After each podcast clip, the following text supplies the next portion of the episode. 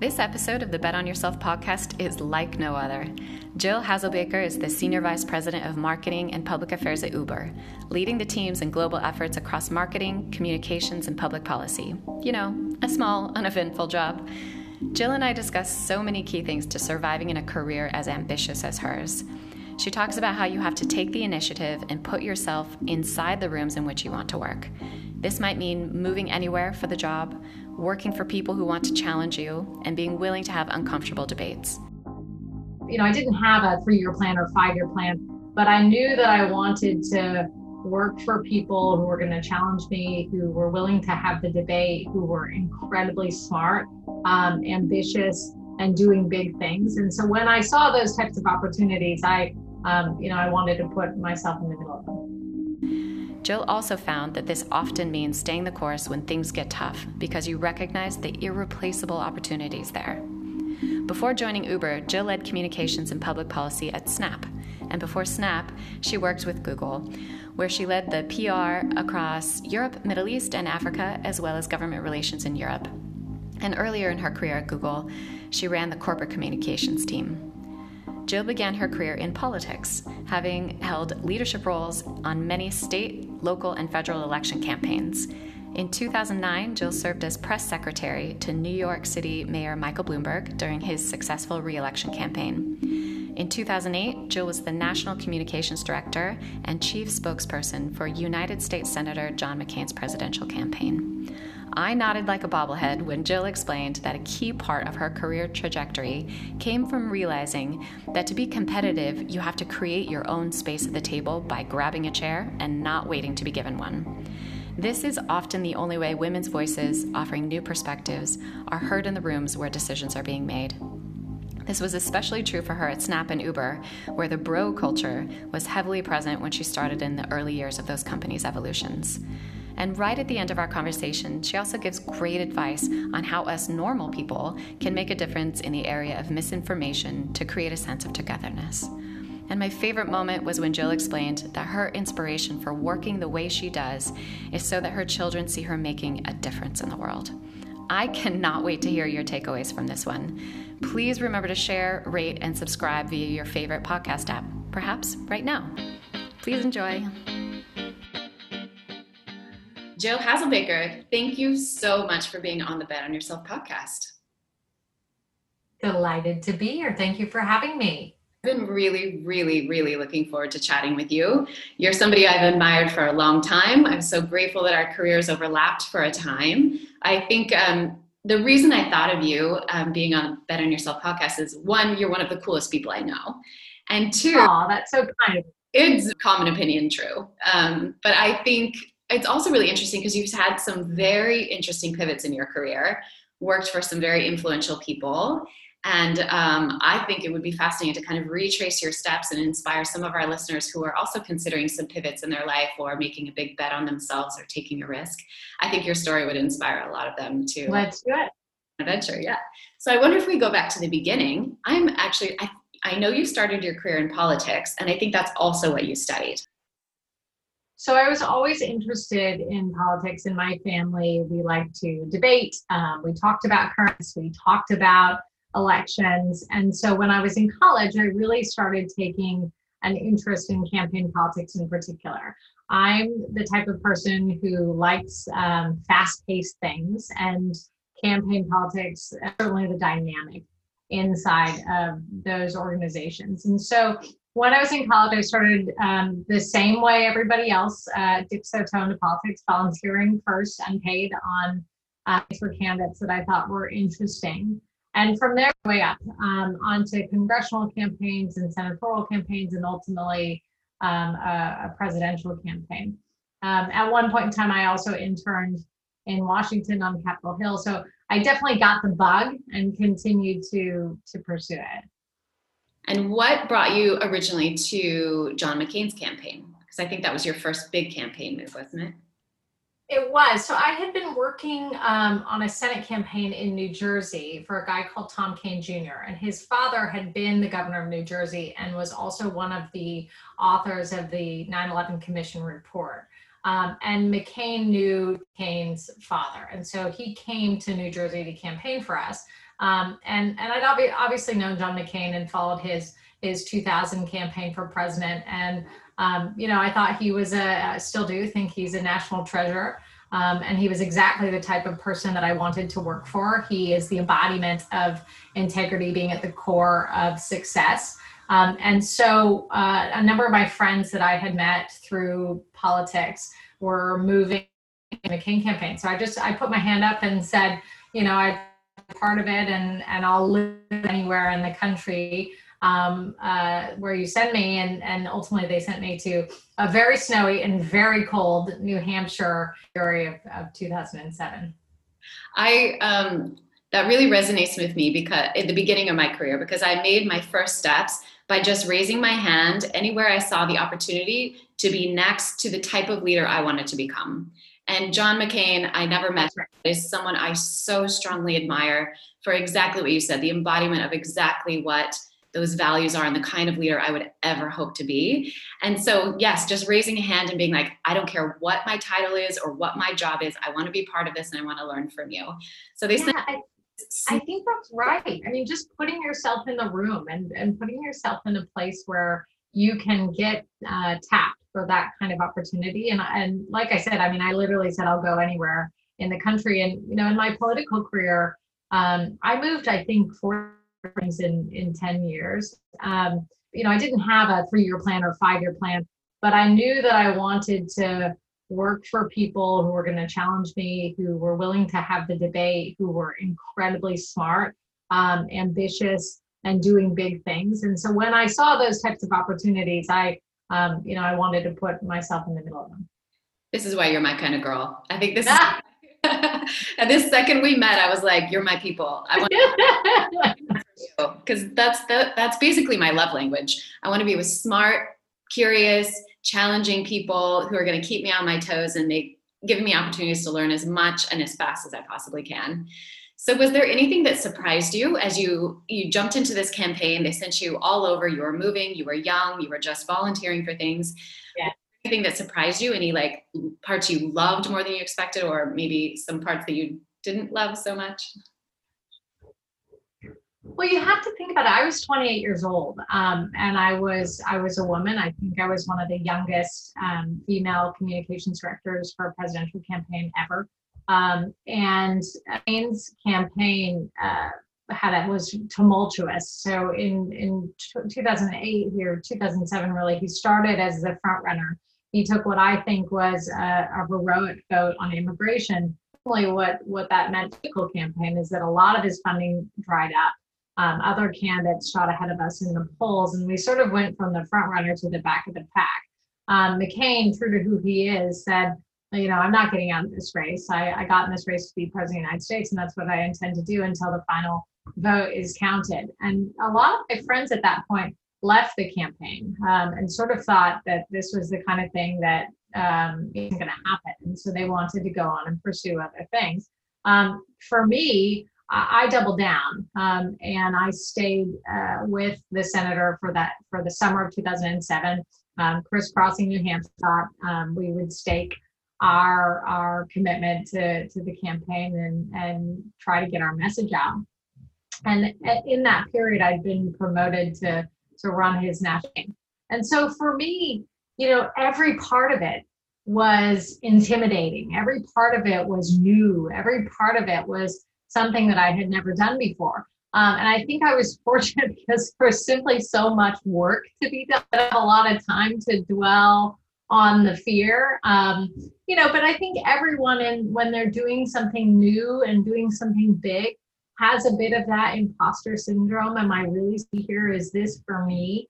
Um, and you know, I've just always been the kind of person who, when that creeps up, uh, digs deep and and plows through. And and I've been fortunate to have support, great mentors, and a, and a great family um, that I that I called on in in those moments.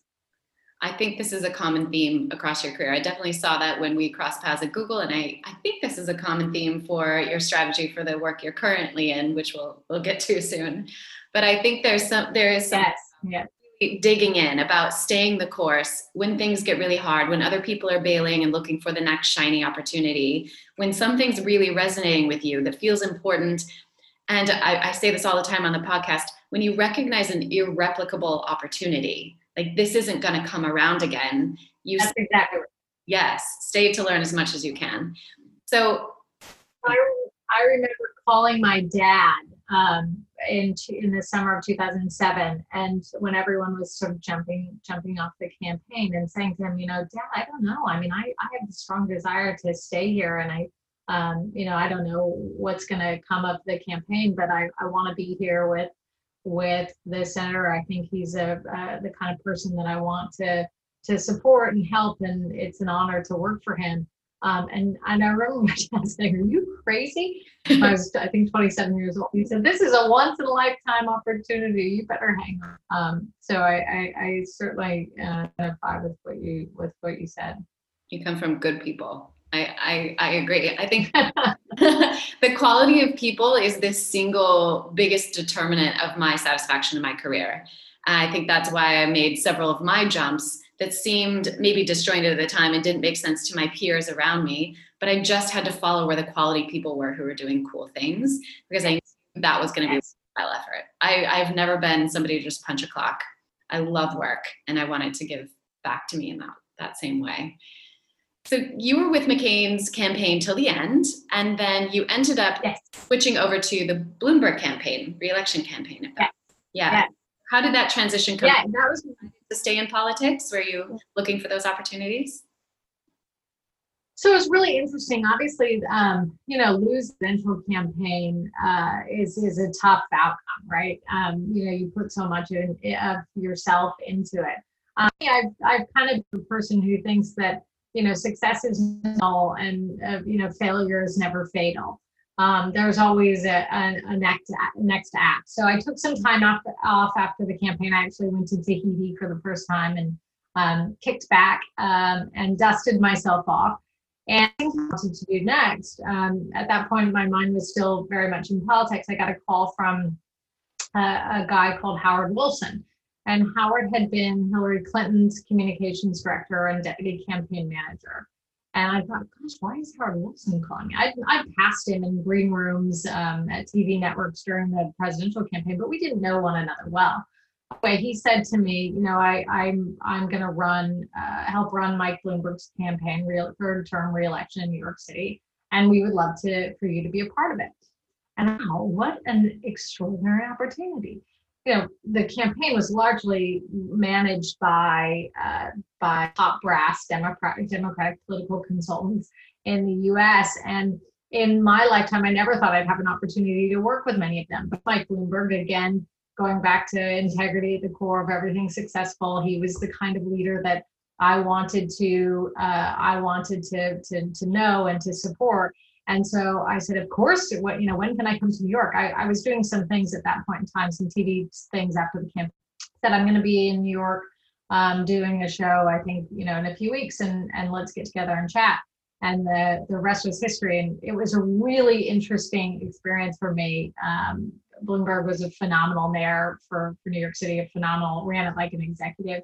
Um, I learned an extraordinary amount watching how he operated, but the opportunity to work with people on the other side of the aisle and really um, understand different people's perspectives and then apply that to to my own thinking um, and to how I uh, approach work and life in general. It's just a, it was a, an incredibly experience and um, you know to this day uh, many of those the people that I worked with on that campaign are good friends. I think that's something that the world could use an extra dose of at the moment of crossing those barriers. I agree with that. Jumping, you know, just getting outside of your circle, not just talking with people who think exactly the way you do or approach a problem the same way or have the same even background or values or, or uh, opinions on problem solving if we can get more cross pollination of ideas more collaborative thought this country could become its great self again. I think. Uh, I think we need even. I agree. I'm I'm very optimistic for um for 2021 and for what's to come in in Washington. This year, instead of giving holiday cards, I printed up uh, Happy New Year cards. I felt like that was the. I love it. I love it. For me, that sums up all the holiday spirit I need. Is like, thank you very much for the hope of 2021. So you had you had this really unique experience on both sides of the political spectrum. You saw very intense campaigns. You were often the youngest by far person in the room, and really had to mm-hmm. presence and your opinion and yourself. Did you just naturally come by that kind of confidence, or is that something you learned on the job? How to represent yourself with the right authority level, sitting in some very powerful rooms? Well, you know, for me, the most important thing in life really is family. And I was, um, I, my, I lost my father in October, um, and he was an incredibly important figure for me. Um, I, I have had great parents, but my dad in particular, you know, long before, I always say, long before being a, a girl dad was a thing, I had a dad. I had a dad who who believed in me and who encouraged me to take risks and who really taught me that failure is a is a normal part of life. Um, and so, you know, having that kind of that at the core and the center of me, I think has given the ability to find my own confidence and to find my own voice. That's not to say that things haven't been intimidating. I remember uh, at one point in the 2008 campaign, um, uh, McCain sent me to a dinner of uh, kind of these Republicans and and um, and mega donors, and the vice president was there, and uh, you know it was maybe 15, 20 people. I think all men with. Um, and I was definitely the youngest by a long shot, probably 20 or 30 years. And I remember thinking in that room, uh, be scared or I can be excited and so i'm going to lean into to being to being excited and to kind of soaking things up um, and so i've always tried to do that i've tried to be a sponge and to soak things I love that. I had so many moments in my career working with very, very powerful CEOs where I had to take a breath and a pause and be, and tell myself the same thing. Yeah. You can be scared or you can just be brave. And some people ask me, "How did you get a seat at that table?" And I was like, no, it's not like there was an empty chair. I dragged it from the other side of the room in, sat down, and that does take a moment of like, all right, I'm, this is going to make a little bit of a scene, but I'm going to sit down at this table. I think it's those moments. People yeah. think just like this big, like, ta-da! Someone gives you a crown of like, you sit at this table now. That never happened. Like you. No. Just, have to kind of no one invites you in you you have to kind of you have path and, and create your own your own space and um, for me, I'm also a, a big um, preparation person. I like to be in the details to to know what um, the conversation is going to be about and have thought about how I can contribute in advance. Um, my team laughs at, at my, they say I over prep, um, but I don't, I don't believe there's such a thing. Um, and that also gives me, that's also, I find, you know, very calming for me and, um, and gives me a lot of confidence. I do that to the extreme. I just recently retook the Myers with because some of my clients were doing that with their work. And I was like, oh yeah, this is me. This is like immense. yeah, I have to say all those steps back on the nose for me too. Very identifiable. I, I love a very thorough briefing document. I love to know exactly what to expect. I remember before I remember that about you. I yeah, it's it's um it's no secret of anyone who's been in the same room with me. But uh, yeah, even before I went to my very first spin class, I was like googling like what to expect. What do you wear? What is the lingo? What did it? You know, I just no. It's just even in my hobbies in my past. I'm the girl who always looks at the menu before I go to the restaurant. I know what I'm going to order at two o'clock in the afternoon. Yes, thank you. Again, why you're my kind of girl. so over the course of working in some very powerful rooms almost always the youngest, often the only female, which I relate to across my career. You then made this transition into tech. And I actually don't know this part of your story. How did that happen? How did they find you? Did you find us? Because I just remember you very powerfully walking into my office one day with this great. I was just like, I'm so glad she's here. I don't know who she is, but she's here to do something. Um, so, how did you come to put your foot into the CEO's office at Google? So I had um, just wrapped up the Bloomberg campaign. Uh, he, he won a third term. Thought that I might stay in the Bloomberg orbit. Who who did the kind of work I did? There was a lot that you could do within the Bloomberg world. There was the philanthropic side, uh, the business side, the political side, um, and so I thought that I would would um, I hoped that I would be fortunate to stay with them. Um, but then I got a call from a woman called Rachel Whetstone, who is uh, uh, mentors and has been uh, a, a, great North Star for, for my career. Um, and she at the time was running global communications and policy at Google. I had actually taken John McCain to Google in 2008. Google did a series um, where the presidential candidates, I think Obama and um, and McCain both came to campus, and I thought, wow, this place is extraordinary. Um, and we got to see a bit of the company meeting because um, McCain had spoken at it, and just the back and forth from uh, amongst the employees was really inspiring to me, and it just seemed vibrant and young and exciting and interesting. And um, you know going back to something that's always guided me working around really smart people the smartest people who are willing to have debate. Um, and I, it was always in my mind wow that was an amazing that was really an, an amazing place. So when she called i sort of jumped at the chance to, to talk to her. Um, uh, she was in, going to be in washington. I was in new york. And so I went down to uh, to meet her, um, and it, it's a, a, funny story. She was I we met at the Four Seasons in Georgetown, and you know I was a political person at that point in time, and to dress like one. And I walked into the lobby of the Four Seasons, and there was this woman with a British accent and Roy's on and a, t- a Google T-shirt and red Converse sneakers, and um, and I'm sort of looking for the woman who runs uh, global policy and communications for Google, expecting a very different cutout. And then she whips around and says, "I'm Rachel Whetstone." Anyway, I was it was sort of love at first sight, and um, from there, I, uh, I I ended up going out to to Silicon Valley to run global communications, which is when I I met you.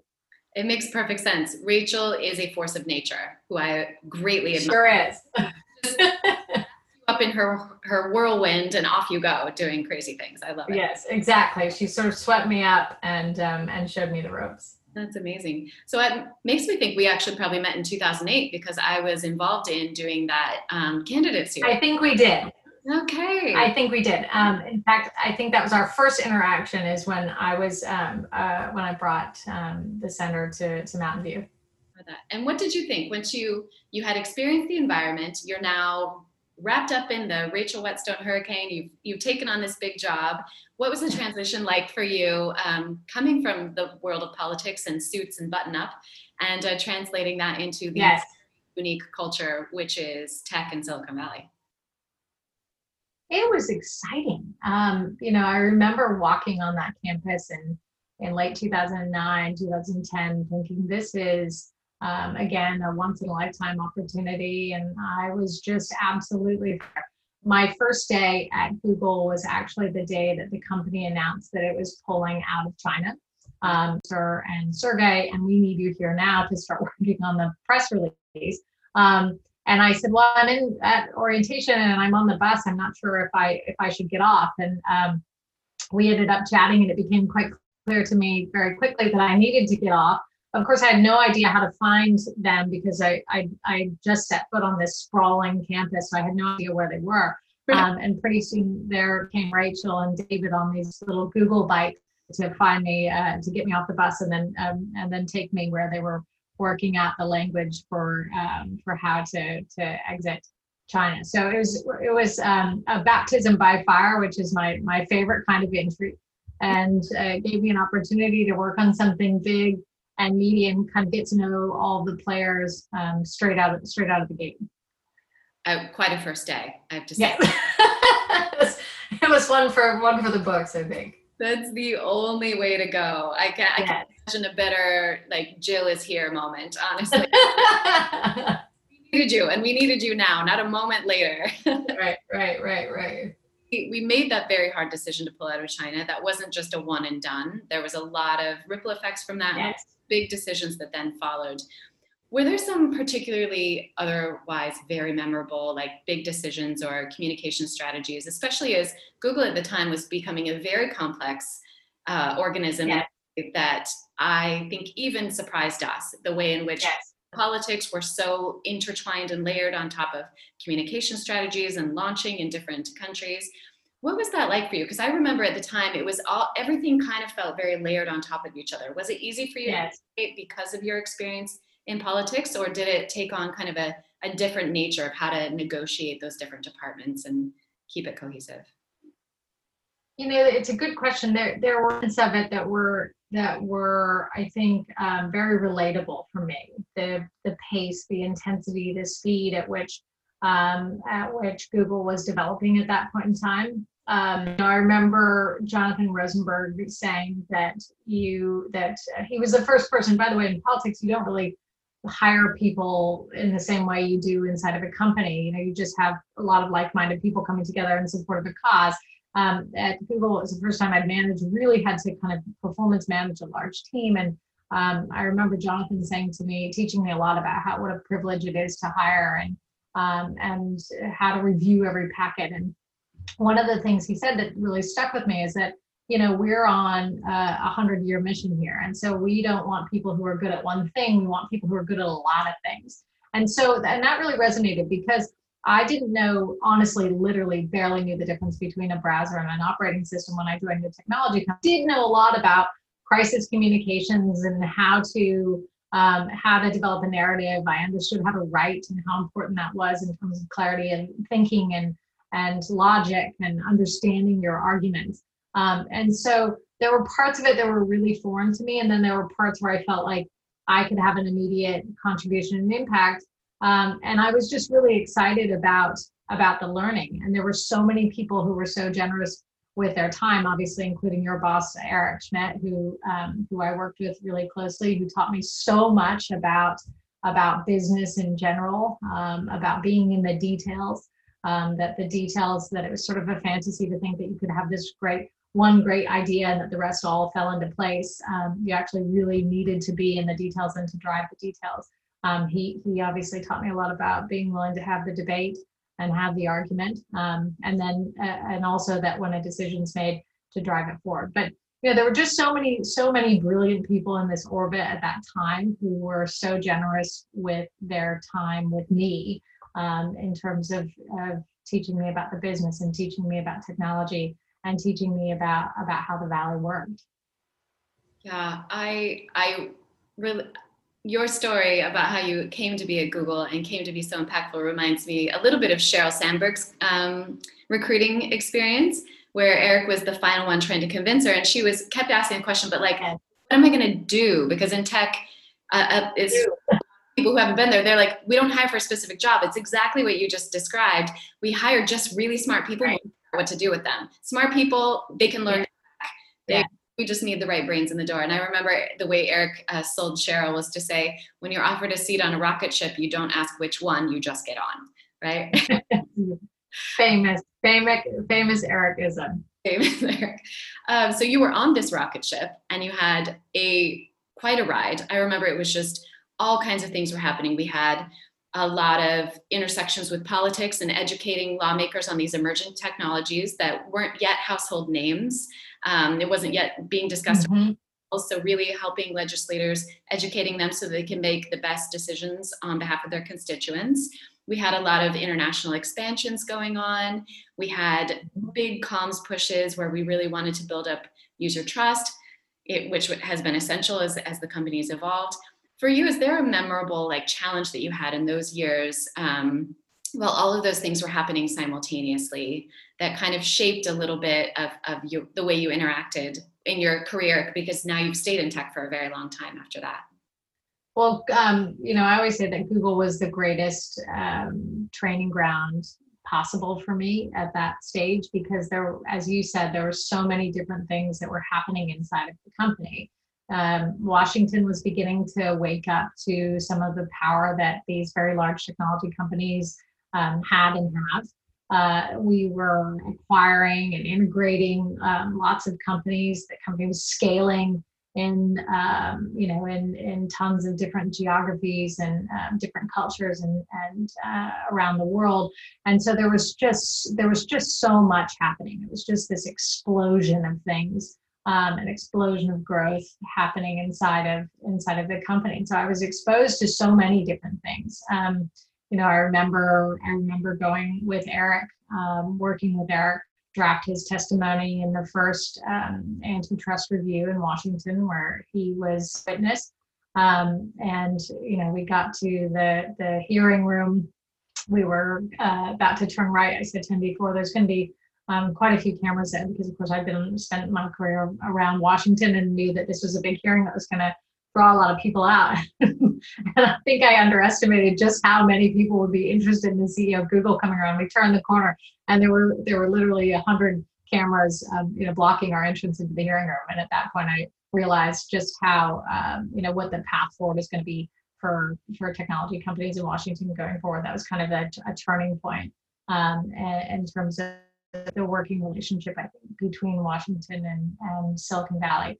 Um, you know, there were so many interesting things. The right to be forgotten. Um, in in when I was, I eventually moved from leading corporate communications in Mountain View to running policy and communications across EMEA, and was based in London. Calling at two o'clock in the morning to wake up um, Eric and Rachel to say that we had we had unexpectedly lost this case, court case, and and here was the strategy for for how I thought we we ought to handle it, which involved rather than lambasting the decision, actually saying that we wanted to educate people on um, on on why search was important and um, and so ultimately what we did is we put together um, you know we put together a working group um, to really study the issue and to present findings over over a, a long period of time and so there are just there are just so many interesting moments along the way where I was able to sink my teeth into into issues and um, and and really learn from them. And I've applied uh, those learnings, I think, at every stage since.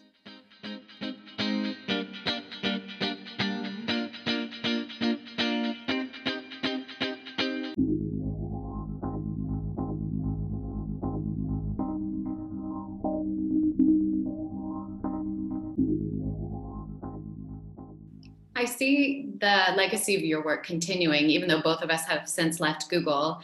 When I'm reading about how Sundar is approaching a lot of these very similar issues at the moment, I reflect back to those early days of like, how are we going to relate to this? Are we going to be consider ourselves friends? Are we going to be data-driven decision makers on this, or are we going to have a knee-jerk reaction? And I think you really set the tone for those relationships, and we're um, oh, well, moving forward now. Well, that is very kind of you to say. It was, as always, a, a huge team effort. I think um, you know, we had to step back and say, how how do we, you know, this is how we react to these things. Fine, probably the next decade, if not longer. And you know, the thing that always struck me about Google's culture was uh, willingness to answer questions and openness and transparency. Um, and and in fact, the first the first TGIF I went to, I was shocked at the amount of information was openly shared amongst you know thousands of employees each week and that is a hallmark of the culture. And so you know your culture isn't just an internal thing it should be an external thing as well. So if we were going to be so open and transparent and willing to answer questions of our own employees then like we needed to be that way with um, other constituencies that you know had a right to to to ask us uh, ask of us what our strategy was and and why we felt like the things we were doing were in the in the interest of the of the consumer. And so um, you know, we really went into into a lot of those issues, big thorny issues, um, uh, with that kind of openness and that willingness to to to listen. Yeah. So I imagine that that has informed some of the decisions you've made in the second half of your career, where you really leaned in and welcomed and kind of threw yourself into some environments that were very challenging and uh, kind of walked straight into the heart of some scrutiny and, and some hard situations. So you eventually left Google um, and spent a year at Snapchat, now Snap. Um, mm-hmm. And then Snap yes, Snap, and you then moved on to Uber. Both of those were at particularly um, pivotal parts, critical parts of their journey, and especially as they were trying to make some pivots uh, in being very proactive in their relationships with their users and making some pivots around that. So maybe you can walk us through first, how did you make those decisions and where did you, how did you make your decisions of where you're going to dig in? And instead of making some transitions, you really leaned into some tricky moments. I think that's so fascinating. Yeah.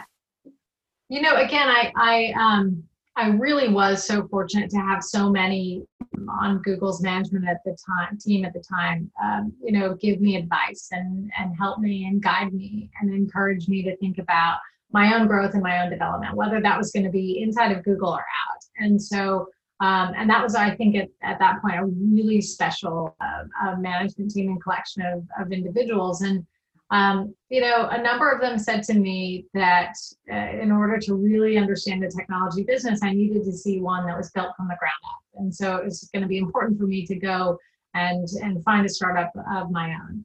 Um, I had met Evan Spiegel at, um, at a Google event actually in, in Italy um, and got to know him a bit. He's a phenomenal entrepreneur uh, and and um, product thinker. Um, I think uh, I went to I ended up going to Snap. I think I was probably there one tick too early. It was just a little too um, uh, kind of small at that stage for for what I wanted to do, and I and felt quite frankly that while I was doing some good work, I wasn't really influencing the company in the way that that I wanted to. And, and um, it just so happened that at the same time, Rachel Whetstone, my boss at Google, had gone to Uber, working for another really interesting um, founder, Travis Kalanick, and uh, you know said said, hey, you know, would you be interested in coming to coming back to work with me? And I thought, well, you know, how, why do both of us need to be there? and then I kind of looked under the hood at all the issues that were fa- that Uber was facing um, and I thought, wow, that's really that really speaks to me and resonates with me in terms of what I wanted for my own career. It sat at this intersection of politics and policy and cities and um, you know things that I was really really passionate about and thought that I could help. So in um, in 2015, I um, said said goodbye to Snap and packed up my bags and made yet another move back to back to San Francisco. So I had come full circle. And Uber at that point was really facing some scrutiny there and i think right after you joined was when that video came out of um, travis arguing with a, a, driver with another passenger in the car and um, so you again were walking straight into a hey we just pulled out of china moment um, right at the beginning of your time there at uber i think your approach to that was really interesting the way you you leaned in and again went back to listening mode and really making people feel heard um, at least that's how it seemed from the outside. Was that what really um, informed the way that you wanted to handle that that potential crisis? So obviously, Uber went through uh, a, a, myriad of crises um, in in the early years. Um, you know, it was a it was a, a, defining, pushing the envelope and pushing the boundaries um, in many ways that I think were incredibly important and progressive for for society and for cities. This idea that you can push a button and get a ride was really a wonder. Um, and so sometimes it's easy to lose sight of all the great things that came from yeah. Uber's technology and from its founding team, given all the other things that that happened as well. Um, you know, for me, there were lots of difficult moments in that. Um, but the, the bottom line is that I'm really proud of how we came out the other side. And I think the key reason that we that we came out the other side of it and um, and have have recovered the brand and the trust of our users is is because we focused on substance, not on spin. Um, you know, people can smell a story from um, a narrative um, from a million miles. Away. You have to have it underpinned by substance, by real change. And so I think our commitment to to examining that were most acutely affecting our business, whether it was um, safety or the future of work and the gig economy, and and and open ourselves up to this honest debate um, and to put our own views out there, warts and all, um, has been you know a core part of of our of our turnaround. Um, and for me, it's just been it's been an incredible privilege to be a part of, even though um, you know some of those days were were pretty rough. I can only imagine. I know the war rooms must feel like I've, I've, experienced war rooms on the Google side. I can only imagine when it be, becomes very, very personal, like the issues you just mentioned around safety. And I know you are a very active voice yes. and wanted to address the safety issues, especially from the um, position of a woman. Yes. I think our experience, men don't realize that when we walk down a street, I'm always aware. I'm always on alert. They don't have that experience. So getting in a car with someone I don't know is also an already already alarming state. How were you? How do you think you were uniquely influential in those rooms of, of making raising some of these issues like safety, connecting with your users, creating open dialogues, tracking, helping people feel like they were part of the solution um, in, a, in emergent technology where people are just learning how to interact with it? Mm-hmm. Sure. Well, I think again, it's um, you know, it's it's imperfect, right? Um, you know, if you're not making mistakes, then you're probably not really doing anything. I'm I'm absolutely convinced that doers make, and so um, you know, the the sometimes the the technology lags the actuality of where of where the business is, and so we had to really um, you know look in internally and say, um, you know, are we doing enough? You know, what more can we do? And I think that um, in those rooms, I just tried to be an advocate for what I think we would expect um, of our own, you know, family members, your sister, your brother, your mother um, in a car. How do we ensure that we are the safest ride sharing platform on earth? And how do we ensure that our culture stands for settling for nothing but that? Um, and that that becomes really ingrained in our DNA. And so you know, for me, um, having I worked around engineers and product people now for for quite a long time, um, in order to get people interested in a topic, I think there has to be some glory in that, right? There has to be um, a calling. It has to be mission driven. It has to feel like that this is something that's going to be big and important and defining for, for the company. And so, you know, when we made the decision to release the the first ever transparency report that detailed what was happening inside of on our platform, what was happening inside of cars, even things like sexual assault.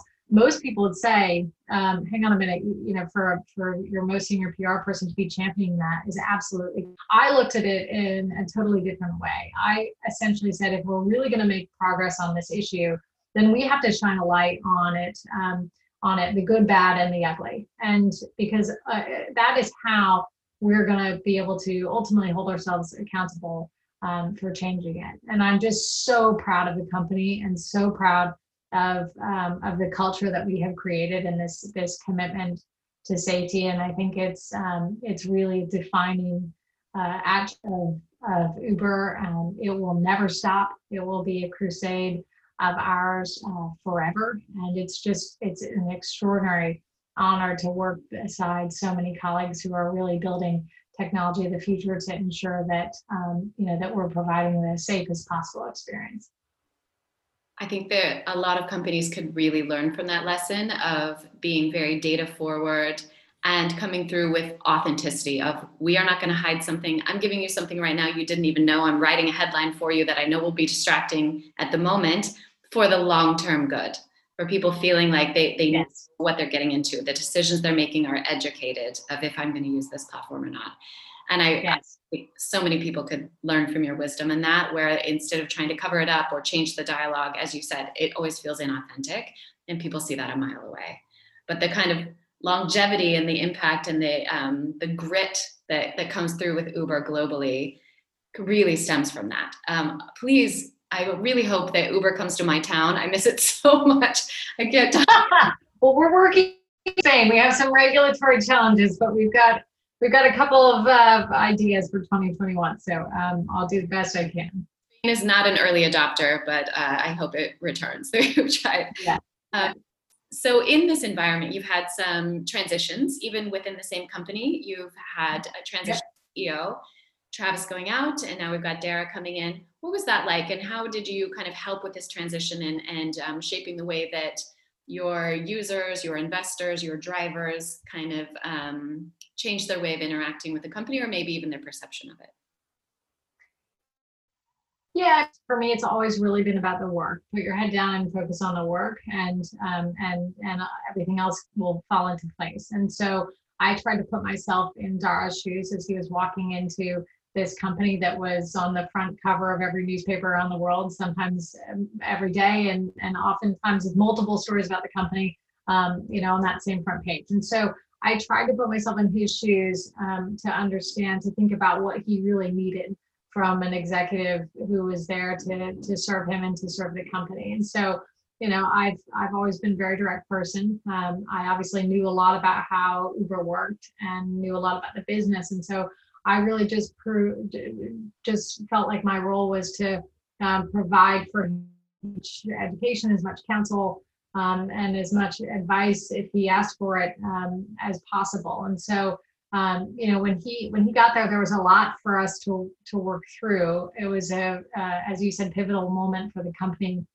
I think within a few weeks we had lost our London license, and so we were on our way to um, to the UK to to start um, you know a roadshow, talking to people about how we we got it. We understood we needed to operate the business differently, and that we were committed to doing so. And so it was um, you know those were really challenging times uh, for Uber, and I think when you're working with someone in that intensity um, you know, there's just a, a, a, lot of trust that can be built, um, be built very quickly. And I'm just, I, you know, I love working for Dara. He's an extraordinary guy who's, who's done an amazing job leading Uber through a, a really, really interesting time. I think, as you said, the team environment is so essential in those moments and those transitions. Assembling people who are going to keep people on their toes, be very challenging, as you said, encouraging this kind of debate culture really keeps everyone at their best level and, and represents your users in, in a unique way where their voice might yes. otherwise be heard in that room otherwise. Yes, yes. I'm interested as we wrap up our time together. I have a couple of other things I'm curious your perspective on. One that just came to mind is you have this really unique purview into the intersection of tech and com- communications and politics. And I feel like all of those three areas of expertise that you have have kind of really been flipped on their head, especially in 2021 or at least during this campaign, during a pandemic. This, um, you know, the whole term of misinformation or what truth is or connecting with each other, understanding people of different perspectives. What advice might you have for, for someone who's interested in making a difference in this space? Is there, is there a way that regular people can get involved in creating this this sense of truth and community and um, togetherness again? Yeah, absolutely. I mean, first and foremost, I think um, I think uh, young people need need models, not critics. Right? There's no right way to get involved in things. There's no one perfect answer. Really complicated, uh, complex issues. Um, you know, for for me, it's been interesting over the ten years that I've been in the valley or 11 years that I've been in the valley to watch the transition um, that's happened in, in, particular in my own in the discipline that I know most uh, you know that I know well the public affairs I think that as the media landscape has changed the old school way of, of doing PR for example um, of kind of you know pitching uh, journalists and sending press releases and posting blog posts that's all that's all changed a lot because there simply aren't as many um, outlets to go to. And so there's become real thought leaders in space in these spaces. And I think it's opened up an opportunity for um, for you know great communicators and effective storytellers to really become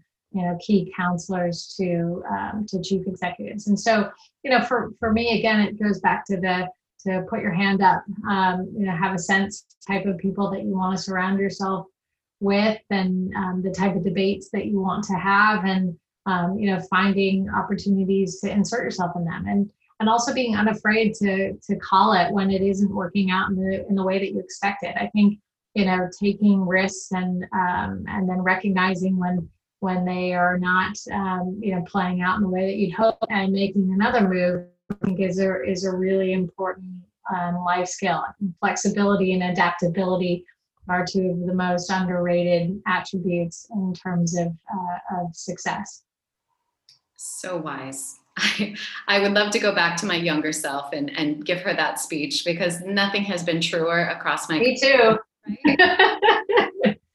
Me too. Absolutely true. So I'm curious, what keeps you motivated now? You've been at Uber for a while. You're consistently headhunted, I assume. Yeah. All kinds of exciting opportunities that could be yours. What motivates you? What are you excited to learn or or dive into in this part of your career. And now that you've got this expertise, this sure ground under your foot, and you have choices open to you, what um, what motivates you? Yeah. Well, um, you know, about a year and a half ago or so at Uber, I, um, in addition to leading the public policy and communications and our, our economics teams, I took on uh, marketing, and that has been really interesting. It's um, it's uh, allowed me a new discipline to learn, um, and and so that has been exciting and challenging in a new way. And and I went back and like some of my old friends at um, at Google who were responsible for the marketing organization at the time that I joined, and and said to them, you know, help me, teach me, guide me. Um, you know, can I lean on you for support? And and they all delivered. So I'm pretty fortunate to have had that that kind of network who I could who I could depend on. Um, so that's been been great. Like I said before, I love my team. I love the chief executive that that I support, um, and so that's been really really fulfilled. Um, you know, I have I have three kids who are uh, four and under, and I want them to see their mama engaged in something that drives me and excites me and fulfills me outside of our home. I just think that's that's really important, and I'm so lucky that that I have that. So inspiring. And thank you for that wisdom on continuing continuing to build your tribe. Surround yourself with these sources of inspiration, people who understand you, who lift you up, and to continue to seek out mentors. That ne- that should never stop. If anything, never stop. Never stop. I think some people are thoughtful about it in the beginning of their career, and then we just feel like we're supposed to know all the answers, or it's everyone else knows what they're doing except for me. But leaning into that and seeking out those those people, especially those who have a track record of, of really giving you good advice. Um, I needed to hear that. Thank you for that. Yeah. Mm-hmm. So the last question I always um, end the podcast with is what gives you hope for the future? We're wrapping up a very oh. year. We're entering yeah. one with a fresh start, I hope. What currently gives you hope besides these three gorgeous kids that you've got? um, you know, it's Jade, but really them. I mean, children are just so pure and the way they see the world um, is is so sweet and so innocent and I'm an optimist by nature. I, um, you know, I, I, was taught that by by our former former boss, and um, you know, one of the things that Eric always said was was say yes um, and lean into new opportunities. And I think for me, um, you know, just the the great fundamental belief in in the collective wisdom of humanity, and that that fundamentally good um, and I think that there's a there's there are brighter days ahead. I couldn't agree more. Jill, thank you for sharing your journey, your wisdom, your lessons learned along the way. I think this conversation is going to inspire a lot of people. Thank you. Thank you so much for having me. It was great to see you again. You too. Thank you so much for listening to this week's episode of the Bet on Yourself podcast. If you're like me, you have a lot of new insights and ideas of things you want to implement from this episode. Don't worry if you were listening to this while walking the dog or putting a baby to sleep or driving and didn't have hands free to take notes. We've done the hard work for you. Check out the show notes here in your podcast app or on my website, annhiatt.co, for additional resources. While you're there, you can also sign up for my newsletter, which always supplements these podcast themes with additional free resources. May I ask for a quick favor? Please click on that follow or subscribe button here in your podcast app so you don't miss an episode and give us a five star rating. I'd love it if you'd also share this via your social media with your friends and tag me so that I can see what resonated with you, who you would like to hear on future episodes, and what topics are on your mind. We'll be back next week with even more content to support you in your big bets. I'll see you then.